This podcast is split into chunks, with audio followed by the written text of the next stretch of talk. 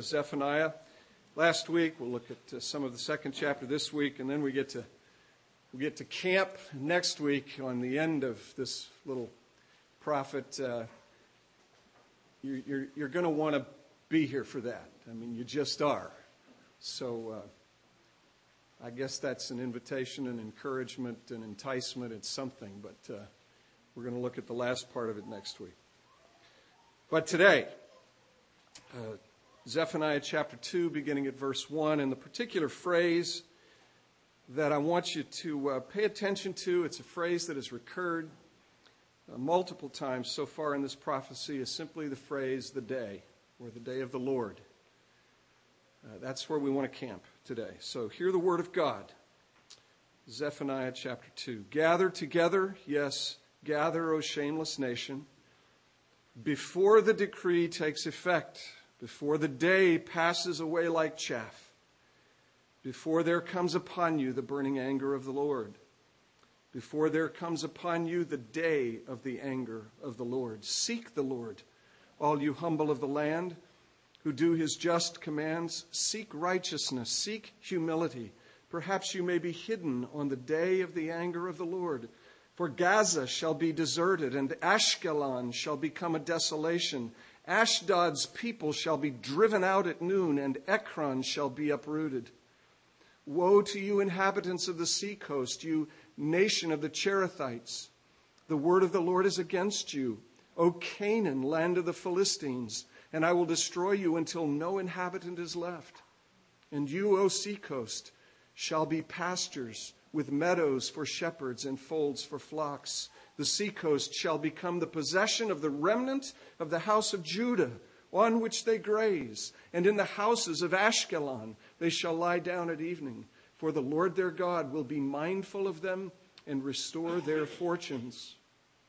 I have heard the taunts of Moab and the revilings of the Ammonites, how they have taunted my people and made boasts against their territory. Therefore, as I live, declares the Lord of hosts, the God of Israel, Moab shall become like Sodom, and the Ammonites like Gomorrah, a land possessed by nettles and salt pits, and a waste forever. The remnant of my people shall plunder them, and the survivors of my nation shall possess them. This shall be their lot in return for their pride because they taunted and boasted against the people of the Lord of hosts. The Lord will be awesome against them, for he will famish all the gods of the earth, and to him shall bow down, each in its place, all the lands of the nations. Wow. Wow. Let's pray. Lord, help us as we come to your word. Give us grace to understand it. I pray for your people that they be encouraged by it. I pray, O oh Lord, that as we seek to understand it and as we are encouraged by it, this, this note, this note of the day of the Lord, would be a note that we would sound for the warning of those who need to be warned and for the even and ever deepening comfort of those who need to be comforted. Uh, Lord, be with us by your Spirit, we pray. In Jesus' name, amen. You may be seated. A lot of you uh, in this room will not remember this song. A lot of you will. I think Doris Day sang it. She sang it back in the late 50s, early 60s, again, before a lot of you were born. But after a lot of you were born. You remember the song, Que sera, whatever will be, will be. There's a little verse in that song uh, that goes something like this When I was a little girl, I asked my mother, What will I be? Will I be pretty? Will I be rich? This is what she said to me. Que sera. Whatever will be, will be. And the idea in the song is that you can't, from this vantage point, you can't peer down the corridor of history. You can't see how history is going to turn out. You can't know whether you're going to be pretty or whether you're going to be rich. You just kind of have to wait for things to unfold, right? Well, true about an awful lot. In fact, probably 99 and 44 one hundredths percent of history. But there are some things about which we get some information. And the prophets become the eyes through which we can look down the corridor of history, a kind of a peephole through which we can gaze.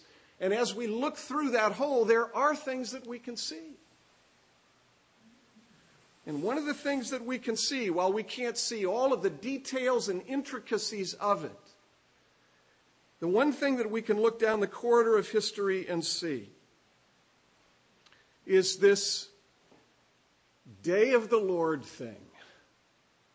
This day of the Lord thing.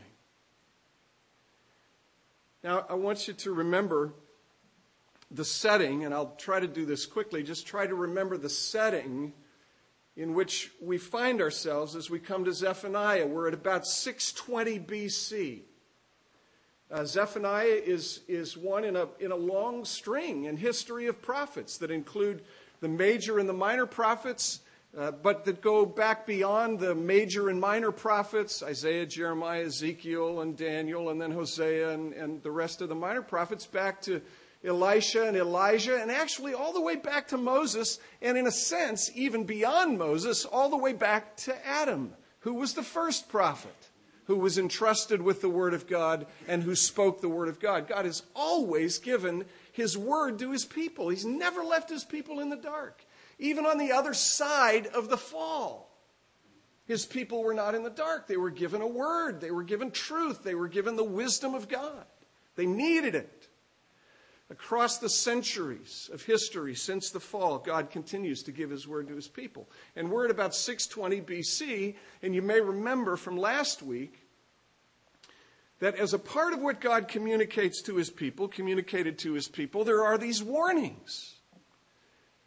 Uh, now, again, remember the high points, the high water marks of Israel's history. 2000 is Abraham. That's when Abraham is called. 1500 is the Exodus. That's when the people leave their bondage in Egypt. They make their way to the promised land. They occupy the promised land. 1000 is the establishment of the monarchy with Saul and David. And then after David is Solomon. And when Solomon dies in about 930 BC, the kingdom is divided. Rehoboam gets one slice of it, Jeroboam gets the other slice of it, the northern kingdom, the southern kingdom, Israel with Samaria, the capital city, Judah with Jerusalem, the capital city. And about 120 years later begins the ministry of Amos, the first of these prophets, these writing prophets. And in the very first of those prophets, Amos, the warnings begin to come certainly to Israel with Samaria, the capital city, but also to Judah. Warnings. Warnings to Judah. That Judah pay attention. That Judah heed these warnings, that Judah turn from her idolatries, that she turn from her sin and her unrighteousness, and all of the stuff like barnacles on the hull of a ship, these accretions that sort of gather in different ways on their basic rejection of their covenant Lord, their covenant Lord who won them to himself, married them at Mount Sinai, made them a bride, the object of his love and affection, and they spurned his advances. They rejected his love and sought intimacy with gods who are no gods. And God warns them. Not because he hates them, but because he loves them. And the warnings begin all the way back in the days of Amos. And so 170, 180 years later, here we are in Zephaniah, and the warnings continue to come. And the thing I tried to point out to you last week is that the people had become carelessly complacent, careless and complacent, both things. They'd heard these warnings for a century and a half and more, almost two centuries.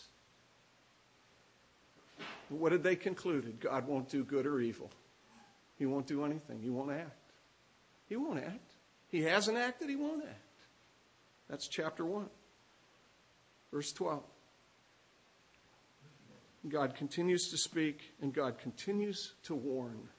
of this day that is coming. Now, here's the other thing interesting thing that's going on that's an important part of the setting, if you will.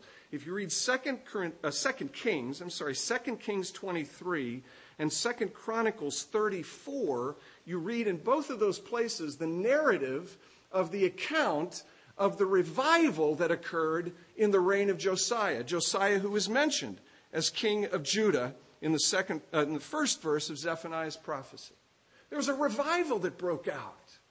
There was a reform, a renewal. Somebody found the book of the law, the book of the covenant. Somebody found, if you will, the Bible buried in the basement. Look, that's, that's something that'll preach, folks. That in itself will preach. I'm not going to preach about that this morning. I'm just going to tell you that when the Bible gets lost, life and hope and righteousness and health and blessing get buried with it. That's what happened in Israel. And when Josiah found it, actually, he didn't find it. Some people rummaging around in the basement found it, couldn't believe what they found. They brought it to Josiah's attention. They celebrated the Passover. And it had literally been generations and centuries since they celebrated the Passover. This celebration of God's great act of deliverance and there was great joy in the land. But the sad thing is, the reform was partial, and the revival only touched a few. Sadly, it didn't extend to the whole nation. It did extend to some. They're the ones who are in view in verse 3. Seek the Lord, all you humble of the land who do his just commands. There were some in the land who had heard the gospel, if you will, in the Passover. They heard it in the law. They heard of God's redemptive acts. And they responded by the grace of God. And they're the humble of the land. They're the ones who now seek to do his commands. And they're encouraged to keep seeking him. But tragically and sadly, it didn't happen. It didn't happen for the abundance of the people, the majority of the people, most of the people. And again, if you read 2 Kings 23, verse 26, there's a, there's a terrifying little statement right there that the Lord, because of the grievous sins of Manasseh, would not turn his anger away from Judah. Now, let me tell you something about the sins of Manasseh. They were not little peccadillos. Okay? They were not little white lies. You remember the story about the rabbit's foot when I was a seven year old kid and I stole a rabbit's foot in the, in the grocery store? We're not talking about stealing rabbit's foots here or rabbit's feet. We're talking about the persistent practice of passing your sons and your daughters through fire. We're talking about the persistent practice of offering your children to Molech. And the New Testament designation for the place where this happened was Gehenna, that place of burning outside the city walls. And it became a place of burning because it had first been a place of idolatry where those kinds of practices and others were practiced. And what you would see is a 10 foot high statue of the god Molech with a mouth wide open, and at the base of the god is a burning fire. And to appease the wrath of Molech, the Israelites, the Judahites, the Jerusalemites would offer their children into the mouth of Molech, and they would be consumed in the flames. And it became the city garbage dump outside Jerusalem. Because of the atrocities that were committed there. We're not talking about peccadillos during the days of Manasseh. We're not talking about God being this, this vindictive, easily agitated, irritated God. We're talking about a God who has witnessed this practice in the lives of his people persistently, perpetually. That's some of the setting of what is going on here in 620 or so BC. And what Zephaniah is, again for us, is eyes through which we look into the future. And this recurring phrase in the first and second chapters the day, the day of the Lord, the anger of the Lord, the day of the Lord's anger. These phrases point us to a critical, significant theme, event, events across the whole of the Old Testament that connected, that get, get, that get connected to things in the New Testament. Look at this phrase in the first chapter of Zephaniah. Look at verses 7 through 9. Be silent before the Lord God, for the day of the Lord is near. The Lord has prepared a sacrifice and consecrated his guests. On the day of the Lord's sacrifice, I will punish the officials and the king's sons and all who array themselves in foreign attire. This is a, a kind of a subtle condemnation of Israel that Israel doesn't want to wear the clothes of Israelites. Israel wants to wear the clothing of the nations around them. Israel is embarrassed by the clothing that God gives her to wear. On that day, I will punish everyone who leaps over the threshold. What, what's that all about? Well, it's a condemnation of superstition in Israel. Look, you read chapter 2 and you hear the condemnation that comes toward Gaza, toward Ashkelon and Ashdod and the Cherethites and, and the people who live along the coasts, all of these pagan peoples. But, folks, God's word here is being addressed to God's people. And what he's condemning is this, this superstition. Everyone who leaps over the threshold, it was something that was practiced among the pagan peoples. You remember when you were a kid and you'd, you'd be walking down the street and you'd say, you'd avoid the cracks in the sidewalk? You know, because if you, if, you, if you step on the crack, it breaks your mother's back. Remember that? That kind of superstition. It's the same sort of thing. In pagan worship, you wouldn't step on the threshold, the thing that separates the world out there from the world in here. You would leap over it because of some superstitions that grew up around the threshold. God is condemning Israel, roundly condemning Israel for that sort of practice. Those who fill their master's house with violence and with fraud, fill their master's house what house is that? That's the temple. What's it filled with? It's not filled with compassion and mercy and kindness. If you go back and read Amos, you can read about how unjust and uncompassionate and how exploitative the rich were of the poor in the midst of Israel, which is to be a nation of brothers and sisters where people gladly care for one another. Now, let's hit the pause button here for just a second. I, I know who you are. For the most part, I mean, there's some here I don't know, but I, I know who I know who you are. Don't, I'm not aiming the shotgun at you. Please don't don't interpret. Don't take it that way. I just want you to understand what the day of the Lord is and how significant it is in Old Testament Israel. And I want you to understand that the day of the Lord comes not just against pagan nations, it certainly does. And for that, there is good reason. But you see, the righteousness of God is indiscriminate, the justice of God is indiscriminate. And the day of the Lord, this day when God is going to do these things, is a real threat to Judah and Jerusalem, just as it was to Israel and Samaria in the north. What is this day of the Lord that, that comes because of these kinds of things that are described in verses 7, 8, and 9 of chapter 1? Well, the day of the Lord, the day of the Lord's wrath, the day of the Lord's anger,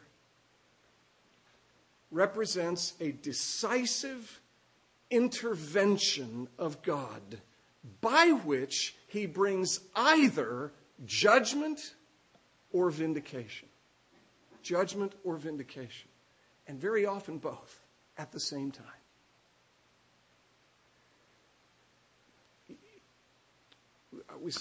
I say this all the time. It, it is so critically important for us as Christian folk. And, and if we're not folks who are, who are Christians, it's important for you to understand what the Bible teaches about the God of Christianity. And that is simply this that all of history is in his hands. All of history is in his hands. The God of the Bible is not the God is not the God of Thomas Jefferson. The God of the Bible is not the God of many of the founding fathers of this country. Their God was a God who wound the clock and set it running and took his hands off. The God of the Bible creates the whole universe. His presence is in the whole of the universe. The theologians distinguish between the omnipresence of God, meaning that God fills all space, and the immensity of God. And by that distinction, for those of you who maybe don't know this or have forgotten, by that distinction, they're saying not only is God present in all of space, but the totality of who and what God is is present in every point of space. The totality of God is totally present in every point of space. And he upholds the totality of what he has made by his power. He sustains it, upholds it, governs it, guides it. He is not a hands off God. And the day of the Lord represents those moments, those points where his presence is felt in might and power by some intrusion into the affairs of men and nations, either in judgment or in the vindication of his people. He's not absent. He's not hands off. He's present. And he acts in history. We've made this, or we've talked about this phrase, the last days, or those days, or the latter days, or at that time that phrase refers to the new age. The biblical conception of time is that there is this age and, then there is the age to come. And the prophets on the other side of the cross look down the corridor of history from this age to the age that would come. And the age to come, we've been saying to you, the age to come comes when the king comes. When the king comes, he inaugurates the age to come, the latter days, those days. That's what Hebrews 1 2 tells us. In the past, God spoke to us in many ways, but in these last days, 20 centuries ago, after the death, resurrection, ascension, and the beginning of the rule and reign of the Lord Jesus Christ on his throne, in these last days, he has spoken to us by his Son. What you have now is an overlap between the old age and the age to come. That's what's going on right now. But on both sides of the cross, across the whole of human history, there are these days of the Lord where the Lord intervenes in might and in power, either in judgment or in the vindication of his people. And that's what is in view here. That is what Zephaniah is talking about. A specific time when the Lord intervenes and acts decisively in history, either in judgment or in deliverance. And many times they, they happen simultaneously. Think about Noah and the flood. The day of the Lord is not used with respect to Noah and the flood, but that was a day of the Lord. A day that represented deliverance for Noah and his people, his family, and a day that represented judgment for the rest of the earth.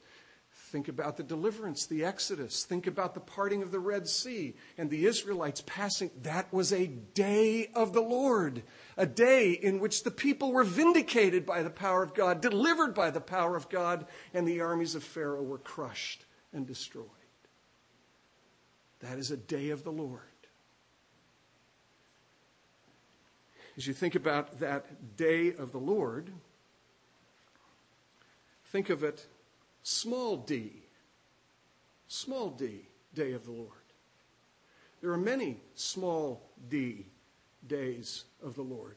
You can read through the prophets. I'll just give you some passages that you can refer to Isaiah 13, verse 1, and then 6 through 13. Obadiah. You, have read Obadiah lately, haven't you? Obadiah, one chapter, one little chapter, Obadiah, verses 1, 8, 10, and 15. Another day of the Lord. Zephaniah, the book that we're in, Amos 5, 18 to 24, another passage.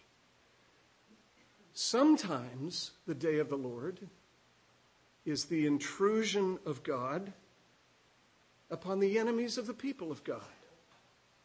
Sometimes the day of the Lord is the intrusion of God in judgment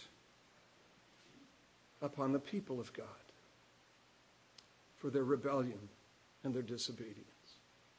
Both are being described here in Zephaniah. Now, here are some things as you think about the, this day of the Lord, this theme. I, there's so much more that could be said about it, so many more passages that could be referred to. But here are some things to think about as you think about this day of the Lord. First, the idea of the day of the Lord reminds us and underscores for us what we have said throughout the minor prophets. And that is this there is somebody at home in the universe who knows what is right, who cares about what is right, and who has power to do something about what is right. I suppose that's implicit in everything I've said so far about God's omnipresence and his immensity and everything else, but I want to underscore this for us again. There is somebody at home in this universe which we inhabit, and he knows what is right. We talked about God's knowledge last week, the limitlessness of God's knowledge. God not only knows, but he cares about what is right. And you know, deep down in our hearts, in each of our hearts, your heart, my heart, there is a longing to know that there is somebody at home in the universe who knows what is right and who cares about what is right. But we also want for there to be somebody at home in the universe who not only knows and who not only cares, but who is able to do something about it. We want that. I will just tell you victims of abuse want to know that there is somebody at home in the universe who knows what is right, cares what is right, and is able to do something about what is right. People who are oppressed and violated in any number of ways want to know that there is somebody at home in the universe who knows what is right, who cares about what is right, and who will do something about what is right. Deep in our souls, we want for this God of the Bible, whom I'm describing here, to be the God who inhabits the universe. There is somebody at home in this universe. Now, I recognize that people will read Zephaniah or any of the other prophets, or they will listen to me as I try to talk about the God of the Bible found in the prophet Zephaniah or Isaiah or any one of these other prophets. And they will come away from these scriptures and they will say, My, he's an awfully intolerant God. He's an awfully intolerant God. And I'd like to have a conversation. We can't, you know, I don't know how many people are here, but we can't have the conversation that I'd love to have at that point. But I'd love to have the conversation with the person who would come to the Bible and who would say, this God is awfully intolerant. And I would just say to you that everybody is intolerant. Everybody is intolerant. You are intolerant. The most gracious among you is an intolerant person. People who recycle get frustrated with people who don't. That's trivial. That's trite. But they do. Right? Republicans are intolerant of Democrats and vice versa. Liberals are intolerant of conservatives and vice versa. Everybody is intolerant. Here's the question Who is it who decides what is to be tolerated and what isn't? Who is it who decides? Folks, this, this is what people fight wars over. This is why guns are fired. This is why sabers are not only rattled, but used to lop off heads of enemies, because people are intolerant. And what I'm suggesting to you that we learn from the minor prophets is that there is an infinite personal God who is really there. He is at home in the universe that He has made. He knows what is right. He cares about what is right. And as difficult as it may be for us to handle, He has power to do something about what is wrong in order to vindicate what is right. Some folks might say that it's not loving for God to act this way, for God to move so powerfully and, and so mightily and so uncompromisingly and to, and, to, and to deal with people in judgment and wrath and anger. It's unloving to do that. But again, let me ask you is it a loving thing? I, look, is it a loving thing to allow murderers, thugs, what you rapists, whatever. Is it a loving thing to allow them to do whatever it is they want to do? We have jails, we have prisons, we have a whole court system, we have lawyers, we have a whole bunch of stuff arrayed against various forms of unrighteousness. And we employ those things. We engage those things because it is fundamentally unloving, uncompassionate to allow unjust, unrighteous things to persist and be perpetuated. The day of the Lord is a hard, hard thing to wrestle with. But I want to suggest to you that in your heart of hearts, deep down in your soul, you want this God to be at home in his universe because he knows, cares, and he has power to do something. And it is both just and loving for him to deal with what is unrighteous. Now, here's the second thing that I would say. As you reflect upon this idea of the day of the Lord, as you read through the Old Testament and the prophets, and you see day, small d, repeated day of the Lord, and then another day of the Lord, and another day of the Lord, let me encourage you to consider, to understand that day of the Lord, small d, points away from itself in the direction of the day of the Lord, capital D. Whether in the Old Testament or the New Testament, The scriptures are clear that there is a final day of the Lord that is coming. If you want to read a little bit about it, and this is tough too, this is tough too. Nobody said that the Bible was easy. You read Isaiah 30, and you see God's response to the Israelites and how they wanted the prophets to be silenced. They wanted the prophets not to speak hard things. They wanted the prophets to speak sweet things, speak to us with allusions, speak to us with sweetness. Don't speak to us of these hard. Nobody said the Bible was easy. If you want to read a description of the day of the Lord, capital D. Read Revelation 18 and 19. And understand this as you do that the book of the Revelation, frankly, is not concerned. There are two, two spheres, if you will, two spheres of activity in the book of Revelation. There's the earthly sphere and the heavenly sphere. But let me suggest to you that John, that Jesus, that the book of Revelation is not concerned to outline for us exactly what is going to transpire as we move toward the great cataclysmic day of the Lord at the end of history. Here's what the book of Revelation is designed to do it is designed to communicate this one theme that Jesus, who came in humility, is now the King of glory, seated upon his throne, ruling and reigning over all things, bringing all of history to this great cataclysmic day of the Lord. 45 times in the book of Revelation, the word throne appears, and there's always somebody on it. Guess who? The King of Kings and the Lord of the Lords.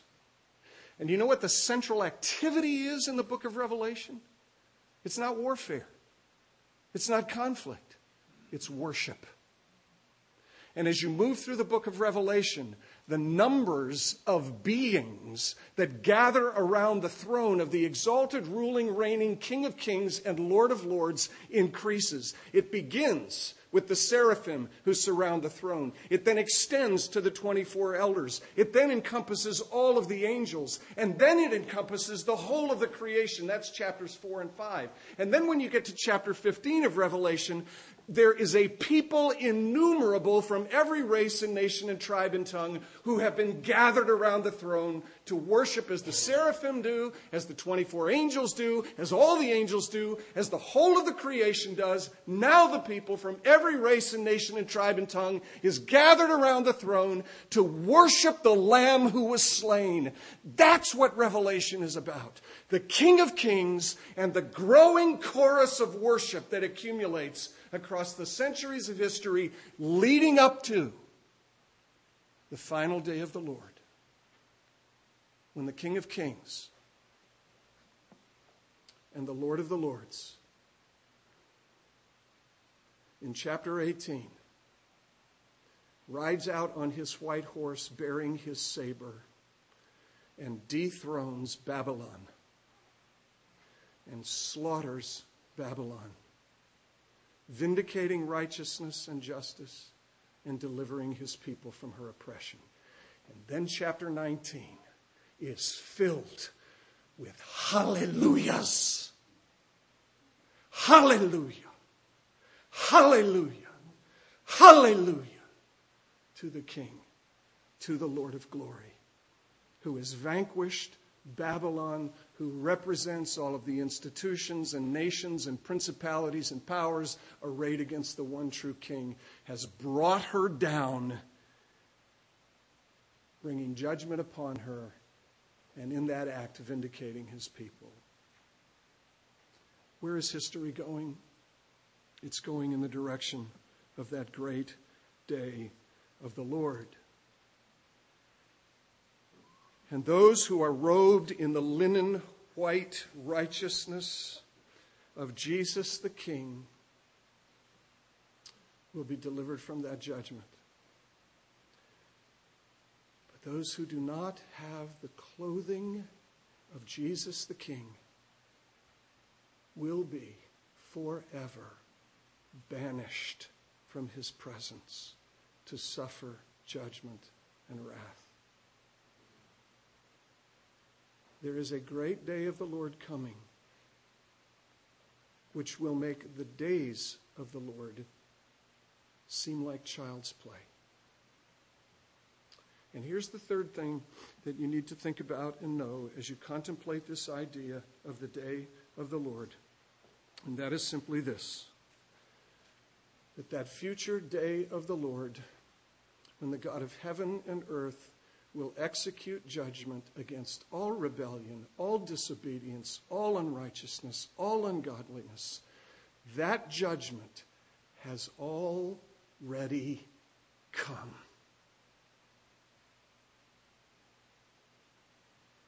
And what that means for you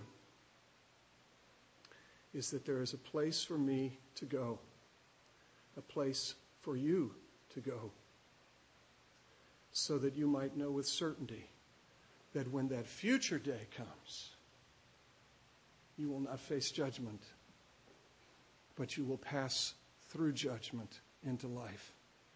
Where did that future judgment come? Where was it that God executed his pure, perfect, righteous justice and wrath against unrighteousness, injustice, sin, rebellion? It was at the cross. It was an intrusion of the future day of wrath into the present. And on the cross was the visitation of the limitless wrath and judgment of God. The day of the Lord occurred, capital D, at the cross of Jesus Christ.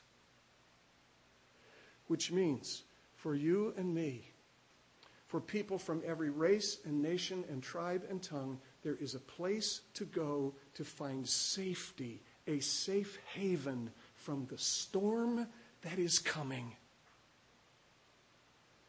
And that place of safety, that place of safe haven, is the Lord Jesus Christ, who, having absorbed the full measure of the day of the Lord from his Father's hand, is now the risen, reigning King of righteousness, who gives his righteousness to any who would come to him, that they might be clothed in that linen and spared that judgment. The day of the Lord, dear friends, is central in the scriptures. And what it represents is hope. There's somebody who cares in the universe. And it represents the opportunity for true, complete, and entire forgiveness. Let's pray together. Lord Jesus, King and head of the church, no longer robed in the humility, weakness of human flesh, but now ascended and glorified at the right hand of your Father, the God man possessed of all splendor, all beauty, all holiness, all power, and all authority. You know our hearts. Lord Jesus, I pray that you would trouble those who need to be troubled. I pray that you would speak to those who need to be spoken to about this day of your return when you will come. I pray, O oh God, I pray that they would tremble before you and flee to you for safe harbor for forgiveness, for security. And I pray for your people that you would speak peace to their hearts and reassure them that because they have come to you, they have passed from judgment to life, and that they may await your return with joy knowing that the day of your return is their vindication. Lord Jesus, speak to both kinds of people powerfully for the sake of your own name. We pray in your name. Amen. Would you stand with me as we sing number 159? Oh, Savior, precious Savior, as we sing, I'll just say if there's, you know, there's any of this that is